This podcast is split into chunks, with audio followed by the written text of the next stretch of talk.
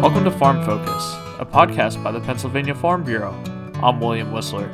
This week on the podcast, I spoke with former dairy farmer turned musician Jeff Corle about his time in Nashville and his time as a dairy farmer before trying to transition into a musical career.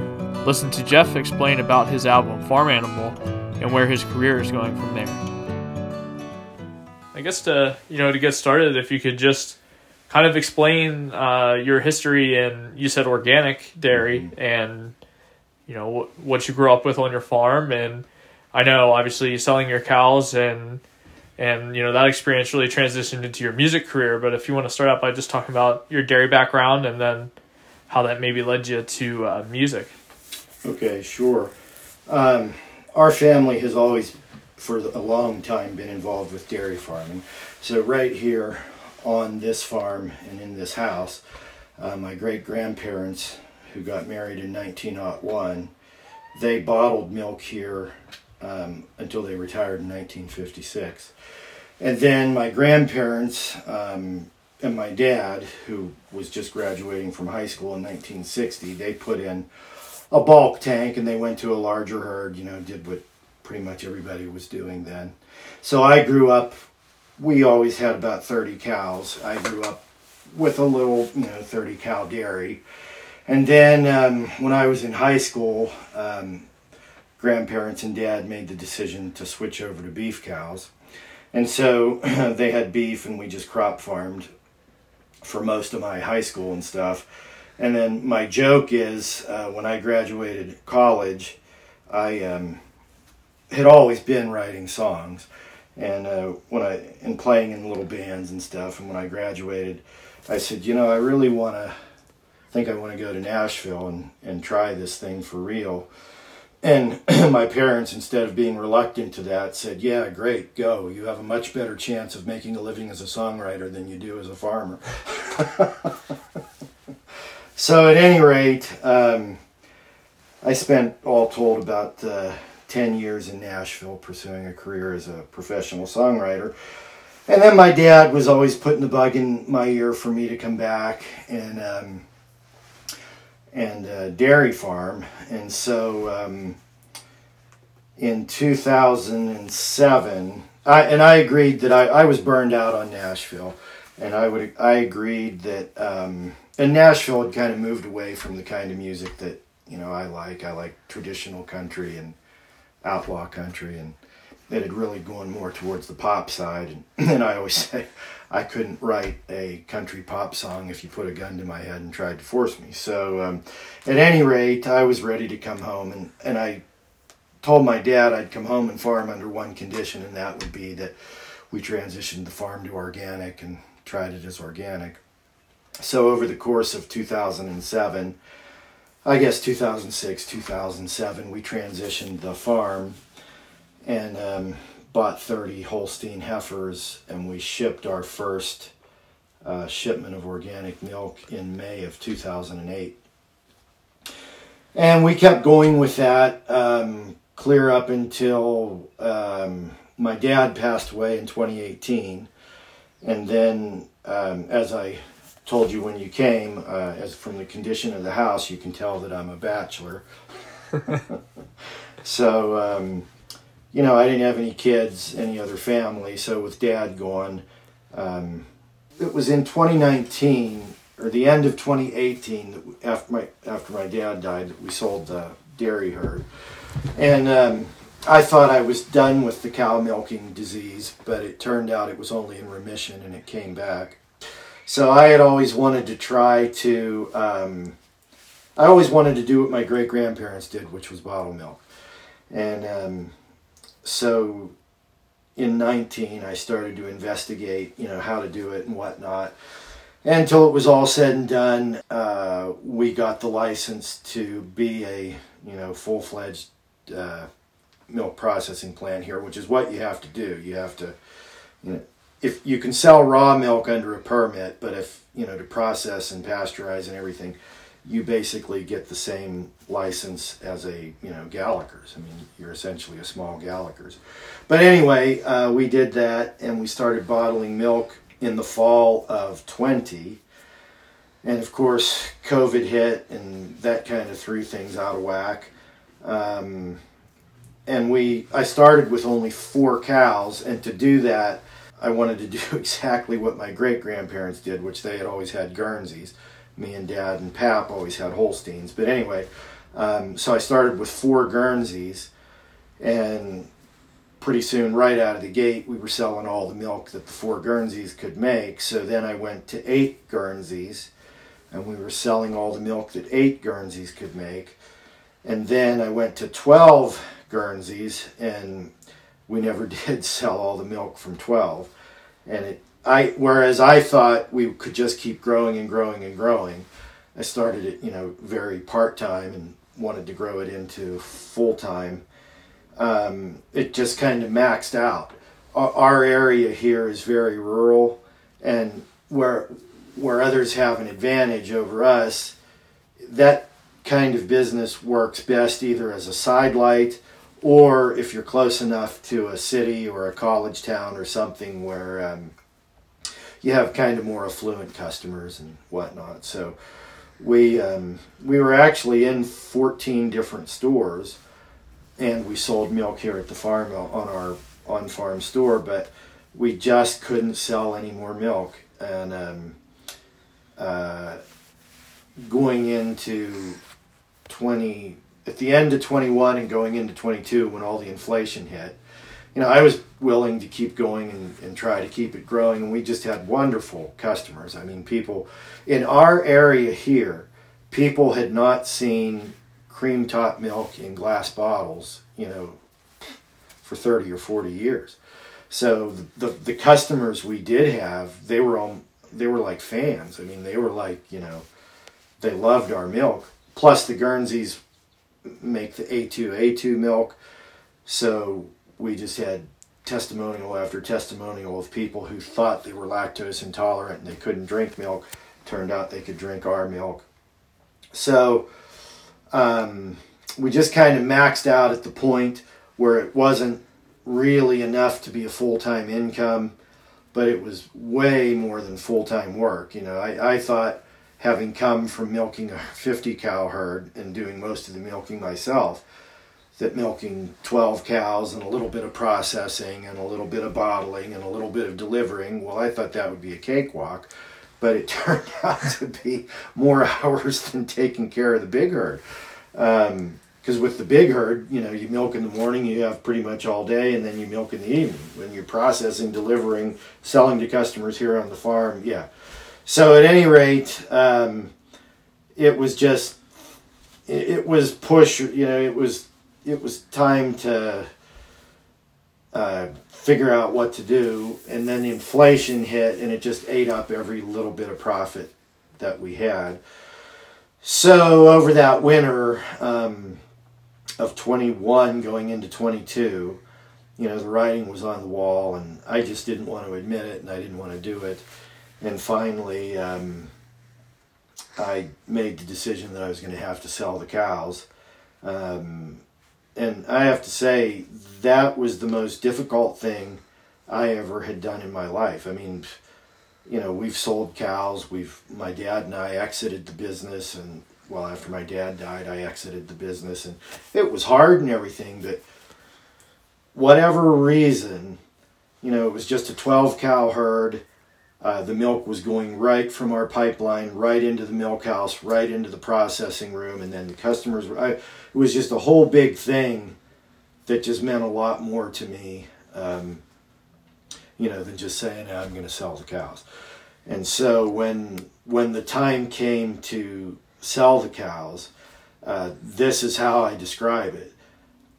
The day that the truck came and I helped load the cows, first of all, I felt like something was, was being ripped out of me. I mean, literally, it just, I had no idea that an emotional, you know, an emotional situation could cause such physical pain.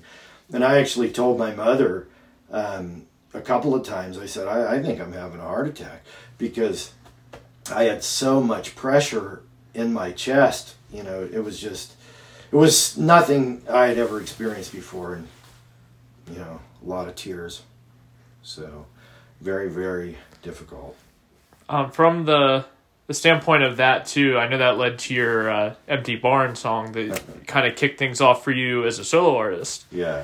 yeah. Uh, so if you could maybe touch on that a little bit and how that came about. Yeah, sure. So after I sold the cows, um, I had a pretty loyal Facebook following that followed the farm. You know, we had a farm Facebook page.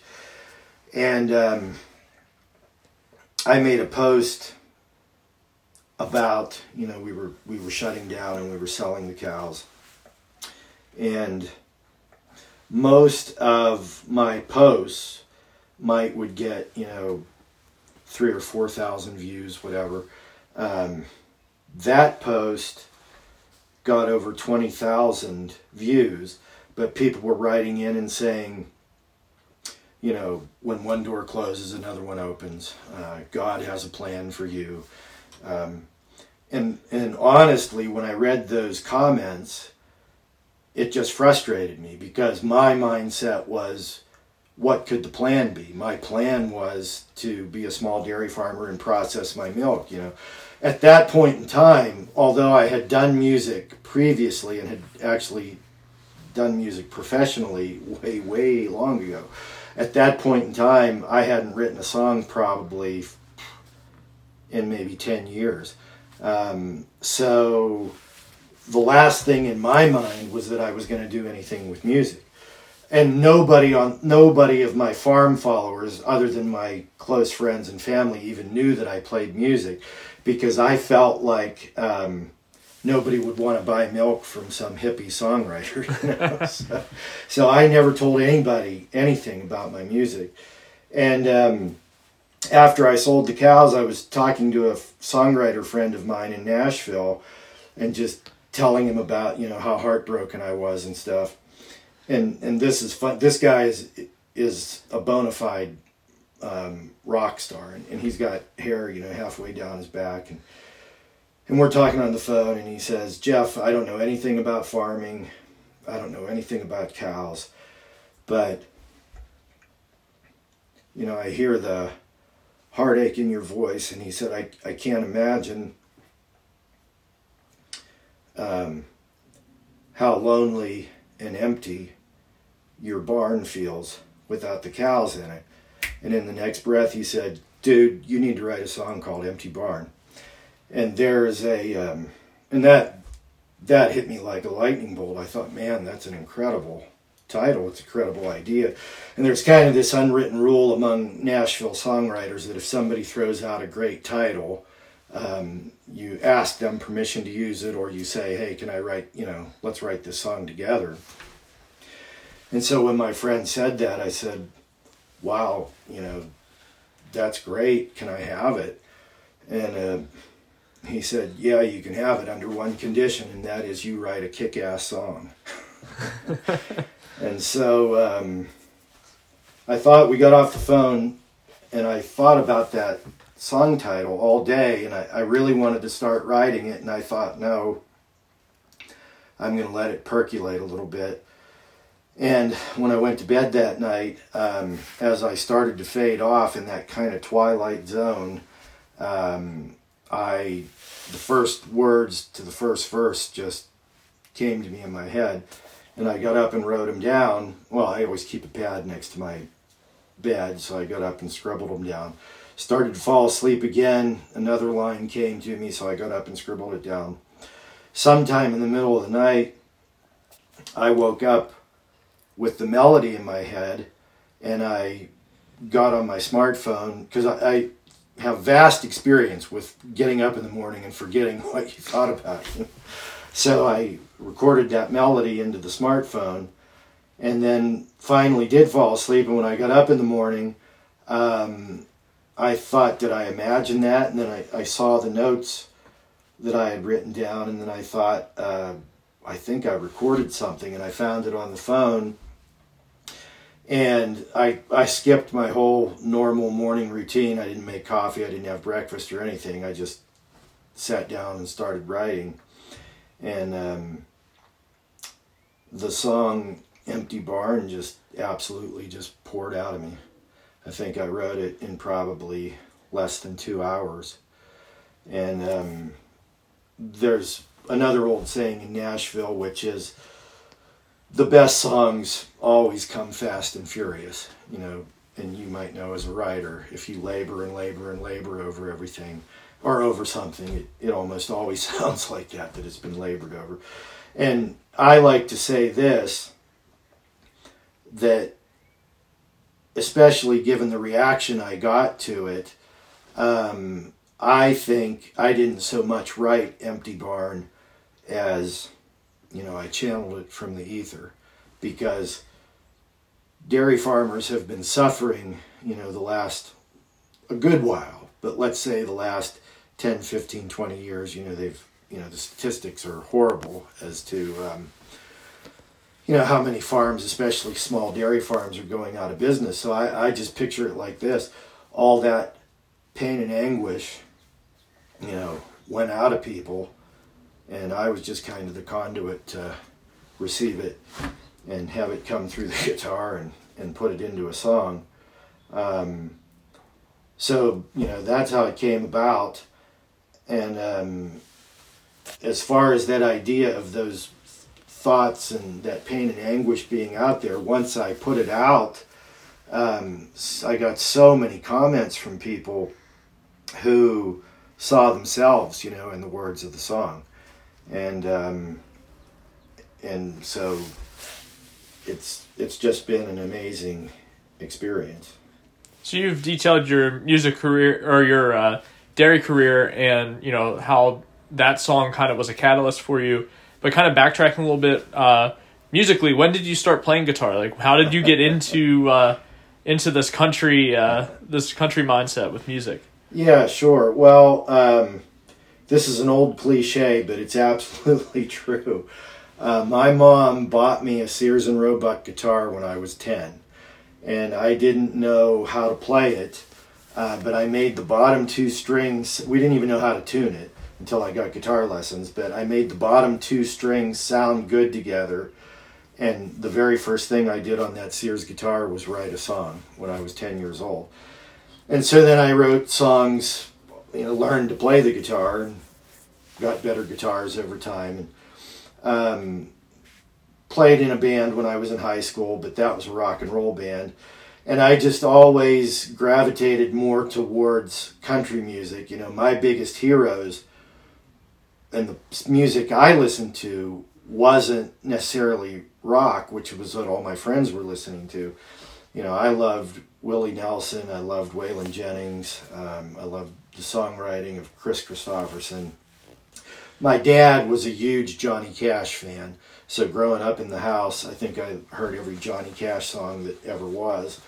Um, and so I just naturally then, as a songwriter, gravitated more towards the storytelling type of songs that you find in country music. That that was just a natural fit for me, so that's how um, that's how that came about. So when did you uh, arrive in Nashville, and what was your experience like when you were down there? As someone that's not, you know, in the music industry or will ever experience that kind of thing, uh, what is it like getting there and just trying to, you know, for lack of a better term, just make it? Yeah, well, you know, lots and lots of people do that, um, especially then. That was the late eighties. You know, you had, in those days, there was no internet, there was no online presence. If you wanted to make it in music and you wanted to play country music, you pretty much had to pack your bags and go to Nashville. So what that was like was just arriving there. Um, I was twenty or twenty-one, maybe I was twenty-one when I first went to Nashville. That is arriving there, uh, getting the lay of the land, trying to figure out what the heck you're supposed to do. And as a songwriter, um, what you did, you still do this to a, an extent these days, but what you did almost exclusively then was try to get your songs to an established publisher, a music publisher, of which there are, you know, dozens upon dozens in Nashville. And um, so the whole thing is to try to make demos and get meetings with song publishers to um, to have them publish your song and hopefully have that song then make it onto an album by a, you know, successful recording artist. And in those days, kids today, you know, they would have no, not even any concept of this, but we would make our demos on a little cassette recorder. So you would have a cassette, and then um, what the publishers wanted was one song on each cassette, and they would usually allow you, if you managed to get a meeting, they would usually allow you to pitch them three songs. So you would physically go to their physical office, sit down in a chair across from their big desk, and you would say, uh, here's my song, and you would hand them to the cassette, or you would hand them a cassette. He would. They usually had a big bookcase and a big stereo set up behind them, and they would stick the cassette into the stereo and hit play, and you were lucky if they got past fifteen seconds of your song. Most of the time, they would hear the melody, hear a few words, click stop, and hand it back to you and say, what else you got? And then you give them your next one, and and usually um, it would, you know, it would end in just them saying, well, I didn't hear anything, but, you know, you're you got some talent, so please bring me some more stuff, whatever. And, and that was the whole racket, was just trying to continually get in. But the other part of it, which I feel so very incredibly blessed to have been in Nashville at that time, the other part of it is to learn to write a good song. I mean, anybody can write, you know, I love my girlfriend and she loves me, you know, something like that, whatever. But to write a good song, and a song that that is commercial enough for that publisher to want to take a chance on you and take a chance on that song. So I spent a lot of time in those early years of Nashville going to songwriter workshops, Uh, learning from anybody I could, writing with other writers who were better than me or more advanced than me, and um, really learning the craft of songwriting. And I think that's what a lot of young people miss out on today, because now they can just sit in their bedroom, make a dang near professional sounding recording with their computer, and they've never had to put themselves up against that commercial standard to say, okay, I got to knock on this guy's door, I got to get a meeting, and I got to sit at that desk and try to play something that impresses him. So, yeah, so that, it, it was a neat time to be in Nashville. And um, country music in the late eighties and early nineties was having an incredible resurgence. You know, Garth Brooks would come along a few years later, and all those big artists from the nineties just kind of blew the roof off of things. Um, so it was a really neat time to be in Nashville. It's got to be kind of disheartening at times, too, just to be resilient enough to be able to take that. Like, what were your experiences with that? Did you have any, like, big projects that you were able to work on, or anything in particular that you're, like, particularly, I guess, fond of, or you look back on that you were a part of? Well, um, yes. I mean, part of that is, yeah, it was an, it's like, it's almost like being a salesman who you have to thicken your skin to keep going into those meetings and keep being constantly rejected until you have a breakthrough. And, and my breakthroughs were that eventually um, I did get a lot of songs published. I did get songs on albums. Um, I never had the big breakthrough to where, you know, you get on an album that's a huge seller, or, or it's released as a single. You know, I never did have that happen. And the other thing that your um, your folks might appreciate is I am of Pennsylvania Dutch heritage, and we finally figured this out late in my life. My that I could never handle just being a songwriter who was constantly being rejected. The Pennsylvania Dutch side of me had to do something, like had to do something real. Um, so sit, sitting around and writing songs all day, that Pennsylvania Dutch side of me was always like, uh, no, no, no, no, you got to do something. While I was in Nashville, completely by haphazard circumstances, um, I got into, and this is totally off the subject, but I got into uh, renovating houses and and and getting into that part of life, which then took away a lot from my songwriting. But um overall, in the music thing, you know, getting the song, you know, there are people who spend decades in Nashville and never have any viable commercial success. You know, at least in my case, I made a little money. I was able to have these songs um, published and have songs on other albums uh, by other artists. And I guess that's, you know, that's as far as that part of my career went for me. What were some of those songs, looking back? Um, well, right here, this is my biggest claim to fame because this girl is big in the U K. Okay. Uh, Edwina Hayes, she recorded one of my songs. She's more, it's called I'll Leave the Light On for You. If you if you Google her, which it's still shocking to me because she's in the U K. She was in Nashville, which is how I met her. But anyway, she plays these huge festivals. And to this day, uh, I'll Leave the Light On for You is still one of her biggest songs. And there she'll be, we actually co-wrote the song together, there she'll be singing our song in front of like forty thousand people. I'll be like, wow, that's really cool. Um, the other one, this is a project I did with this gal, um, Tony Lynn Fritz, and she and I wrote all, all the songs on this project. Um, she had a record deal. She's she's vastly successful in the music business now as a songwriter, her and her husband together. But she never had, again, she was another one that never had the big breakout hit, you know, that that really propelled her into a solo career. Um, I also produced twin brothers, uh, Shane and Blaine Gaspard. Same thing. We wrote a bunch of songs. They got a record deal, um, put the record out, and, you know, it didn't happen. Yeah. Now, I can tell you the flip side of that story, which unfortunately didn't happen for me, but early on, uh, probably nineteen eighty-eight or eighty-nine, Um, I had made some friends who were established songwriters, and we were at a party, and um, there's a tradition in Nashville called a guitar pull or a guitar guitar circle, where you're sitting on chairs in a circle and you pass the guitar from one songwriter to another, and of course you play your latest and greatest, trying to impress, you know, the guys in the circle or anybody who's listening.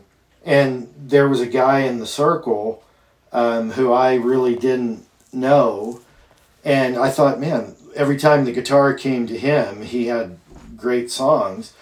And after about the third time, it, the guitar came to him, and he said, hey, I want to play you guys something brand new. And um, he said, I think this song's pretty good. And and he played the huge Garth Brooks hit, The Dance. And his name, the writer's name is Tony Arata. And he played that song for us. So I'm one of the first people to have ever heard The Dance. And then he had, after he was done, I mean, we were just stunned, and he handed the guitar to the next guy, and that guy said, no, I can't follow that. He handed the guitar to the next guy, and the next guy said, nah, I think we're done. And somebody said, Tony, what are you doing with that song? And he said, well, I, I don't know. He said, my publisher just got it placed with some new artist. Uh, it's like uh, Garrett or Girth or Garth or something like that.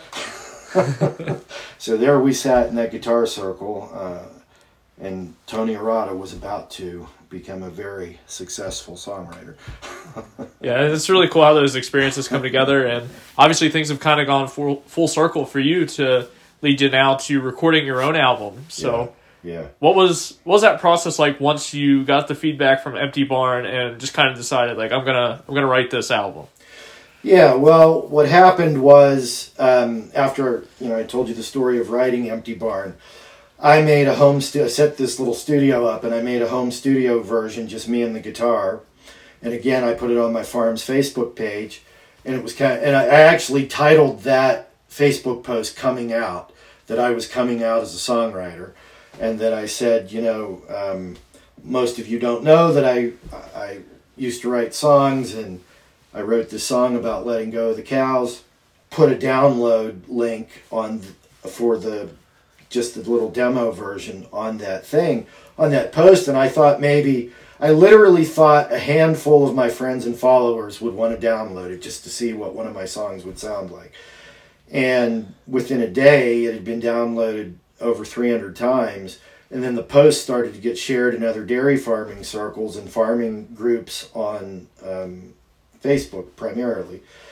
And within a week, it had been downloaded over a thousand times. And then until it was all said and done, you know, it was downloaded over two thousand times. But that's when I started to see those comments, you know, people writing in, you know, telling me how much that song meant to them, and that finally someone was, you know, putting into words what they were experiencing. And, um, you know, it, it just touched me to the core. But then also came all these comments of people saying, um, well, now you know what to do. You know, the door closed on your farming career. The door is opening on your music career. You know, I told you in that previous post, people were saying God has a plan for you. When one door closes, another one opens. And I was so blown away by that. And I just thought, well, okay, um, if that's, you know, if that's the sign, then I need to do it. So I had been, I say I hadn't written any songs because I didn't sit down with the guitar and formally write songs. But over the years, especially doing some monotonous farm job like mowing hay or plowing or something, I would, I would kind of just make up songs in my head. And so I thought, yeah, I probably have three or four songs that I could put together in addition to Empty Barn. So I made a few calls to some old friends in Nashville in a studio where I used to record. And um, I said, I want to send you a couple demos and tell me if you think it's worth me pursuing this. And so I sent my friend Paul Scolton, the owner of County Q um, Studios, Empty Barn and another one of the songs off of Farm Animal. And he wrote me back and said, when do you want to book the studio? So uh, I took that as a sign to mean, uh, you know, things were going in the right direction. So we... Um, The other neat thing about all that coming together is I hadn't set foot in a recording studio at that point in time in, in literally twenty plus years. And um, I hadn't talked to Paul in twenty plus years. And, you know, we rekindled our friendship. And um, he's one of the best producers in Nashville. And I said, you know, this song especially... Empty Barn, I hear this uh, incredible fiddle part in my head. And I said, so you, and, and it was Paul's job to line up all the studio musicians for me. Um, so I said, you've got to find me, you know, a great fiddle player. Okay, no problem. And I had worked a little bit with a gal named Tammy Rogers back in the day, and she is, you know, a phenomenal fiddle player, world-renowned fiddle player. And I thought about her, and I called Paul, and I said, what are the chances of getting Tammy Rogers? And he said, he said, no way. He said, she's she's in way too high a demand, and, um, you know, you'll never get her. And even if you could get her, you can't afford her. And uh, I said, well, try, tell her what, the, you know, tell her what, the, and I, you can hear my voice. I don't know why. I always get emotional over this. Anyway, I said, just try. And a couple days later, I got an email from Paul that said, you got Tammy. And I swear, you know, she certainly, her her contribution to Empty Barn is just, I don't know if you've heard the studio version, but, you know, she makes the song. So, all right, I'll get, I'll be better here in a second.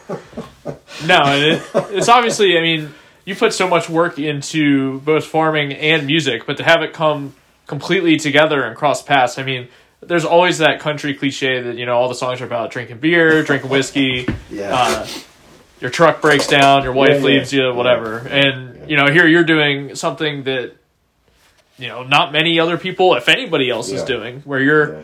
you're taking that farming heritage and mixing it with music, and I think that gives you something that's really unique. Yeah, absolutely. In fact, I like to say that my album Farm Animal, I, I like to say this, I don't know if it's true or not, but I like to say that it's the first album ever written, recorded, and produced by a farmer for farmers. Um, so that's a double-edged sword. We, we talked earlier about needing to be able to write to that commercial standard if you want to have commercial success. Um, I wrote Farm Animal and the songs on Farm Animal purely for myself or, you know, for my future fans, fans who were fans of Empty Barn and whatnot, um, without being worried about thinking, is anyone else going to record these songs or not? I did, of course, you know, I like to think of myself as a pretty decent songwriter. So I, I of course, always write songs, you know, from a professional point of view.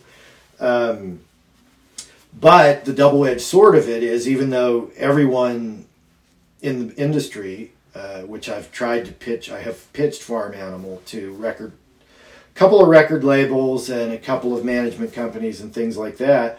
And the double-edged sword of it is that they love the music, they think it's a great album, but they also think there aren't enough farmers. One guy actually said to me, there aren't enough farmers, hayseeds, and hillbillies left out there for us to do anything with this, you know.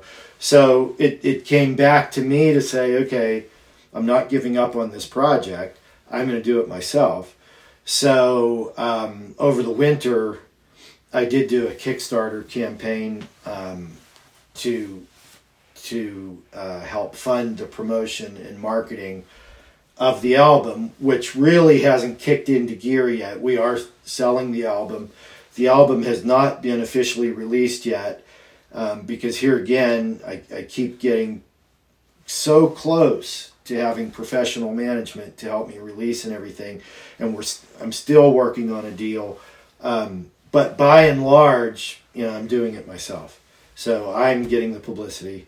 I'm the one calling you saying, hey, will you do a story on me? Actually, you sought me out this time.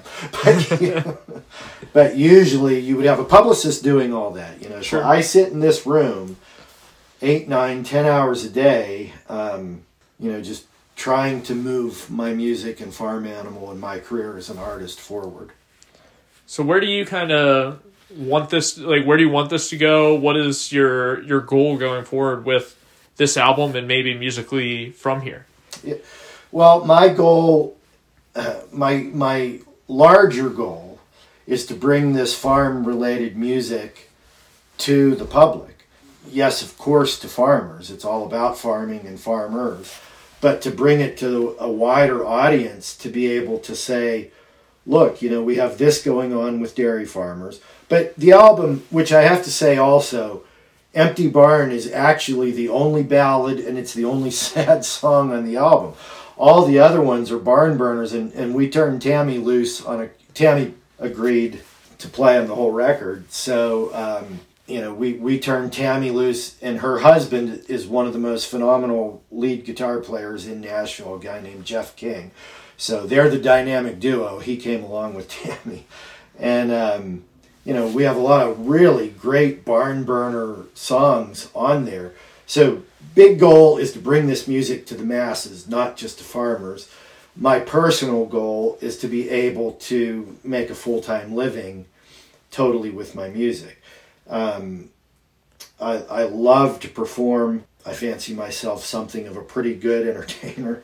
So I, I love to perform. I love to do shows. Um, I so love having my own album, and, um, you know, the holy grail for me is to translate that into a sustainable, um, full-time career.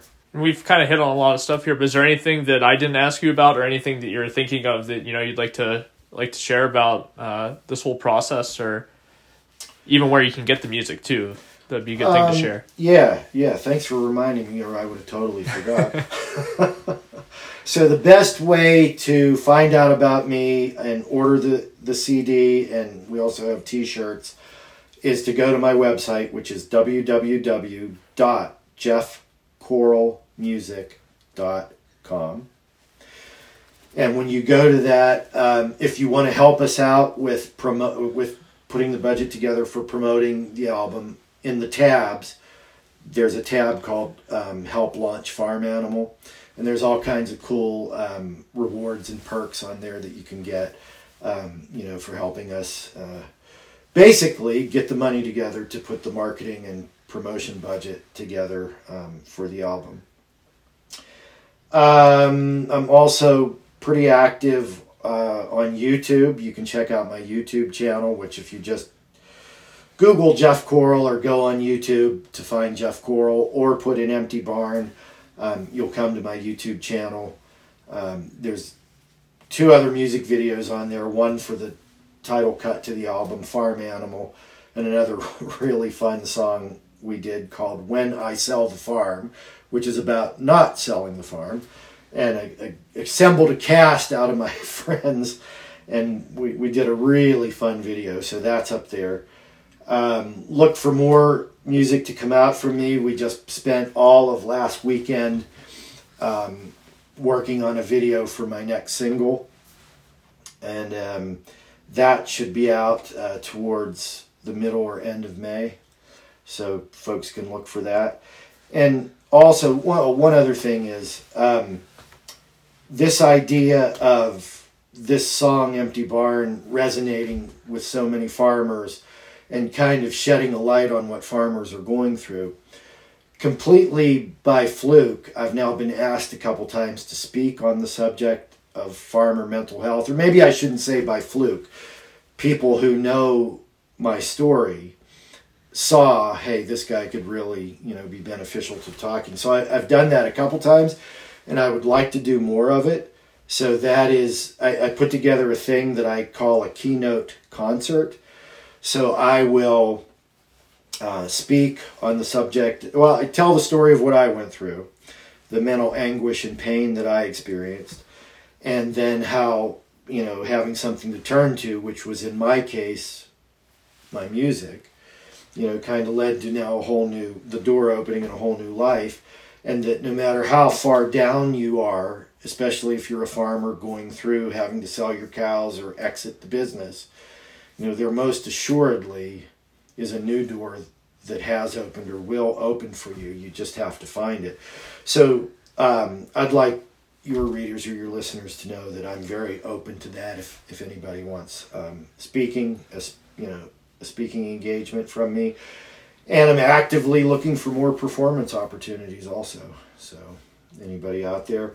And we talked before we started the interview about my idea for Um, the house concert or living room concert, which is coming to someone's home and putting on a concert for their friends and families. I want to do that on farms. So I want to play in your barns, in your field, on a hay wagon. Um, if you're a f- ag-related business, you know, if you sell milk, I want to play in your on-farm store, whatever. So anybody out there reading or listening um, that might want to host a show like that, you know, please get in touch with me on that. Great. If you enjoyed this episode of Farm Focus, please subscribe. More episodes are on the way, and all of our past episodes are available on Apple Podcasts, Google Podcasts, Spotify, and on Podbean at p f b cast dot podbean dot com. Thanks for listening.